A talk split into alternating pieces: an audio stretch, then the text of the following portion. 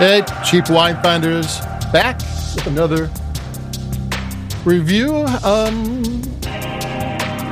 of a wine that I found at uh, Trader Joe's rapidly dwindling stockpile of wine. They're actually restocking the shelves to make it look like it wasn't as bad as it was. I mean, the, um, the import wines are maybe about a third or less it was they need to get some wines in. They need to get they need to call their distribution companies and get themselves going. It seems like the only thing they've got going that's new, or oh, some of the only things, are their reserve wines. And I grabbed a reserve wine, and this is a Trader Joe's Reserve Napa Valley Chardonnay 2019 Lot 208.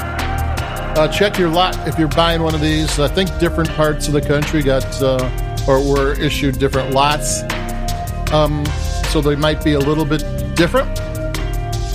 And um, here we go. I'm gonna take a sip.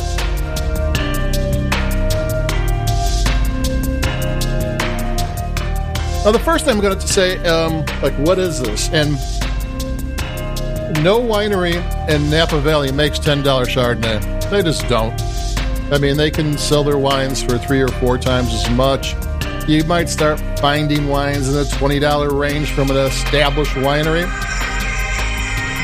But if you're going to find this stuff, you're going to find it at a Trader Joe's and Aldi's, at Costco, somewhere where they're buying excess wine, negotiant wine. So don't get too excited. I mean, unless this is actually a $30 Chardonnay from a winery. They got somehow found its way to Trader Joe's, and that does happen. I've seen a I've seen a $50 red blend from Napa um, sell for $9.99. I've seen a $45 Pinot Noir from Carnero sell for $12.99.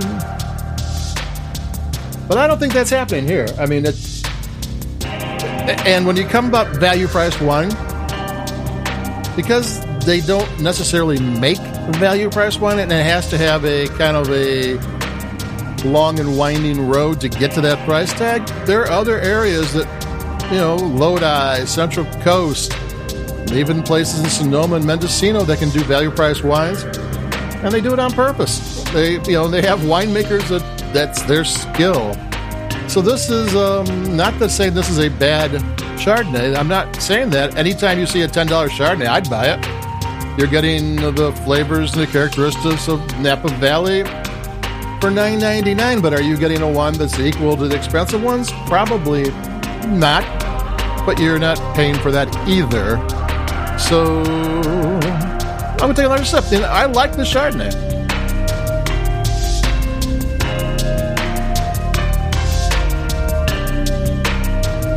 But you know, I know one thing Trader Joe's always does is they have high end AVAs at a low price. And it sounds great. And it's always fun. And sometimes it is a $50 wine for $10, $12, $15. But it's not always that way. That's one of the things about it. I mean, you're not, you might be better off finding a, a good winery that produces their own brand because this a ten dollar wine from Trader Joe's probably equal to a somewhere around fifteen dollars, maybe less, at a retail shop rather than rather than a, a store brand, an exclusive store brand. So there's a lot of wines in that category that are really really good. I mean, there's some solid Chardonnays that don't cost a lot of money. And actually, uh, tend to like a lot of them even more than the more expensive ones usually when you go in the higher end, there's certain ones you just love and certain ones that you just like. And you can do that for $12. Take another sip. I'm drinking this one, so I must like it.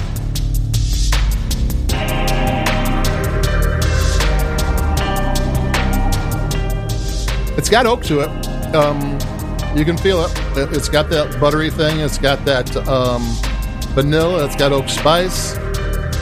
It um, not overly buttered, but it, this is one of those wines that have some malolactic. They don't tell you what they did and what they didn't do to it, The people who made it is a um, ABJ, and if I'm not mistaken, ABJ uh, Wines is uh, fronted by a man who used to own a, a boutique winery in Napa Valley and sold it off and started making custom brand wines.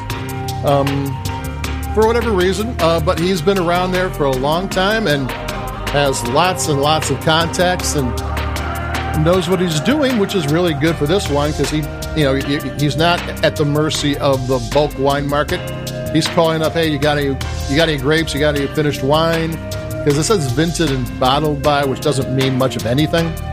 So somebody else made it, and he might have sold it a little bit more, a little bit less, and it's 2019 vintage.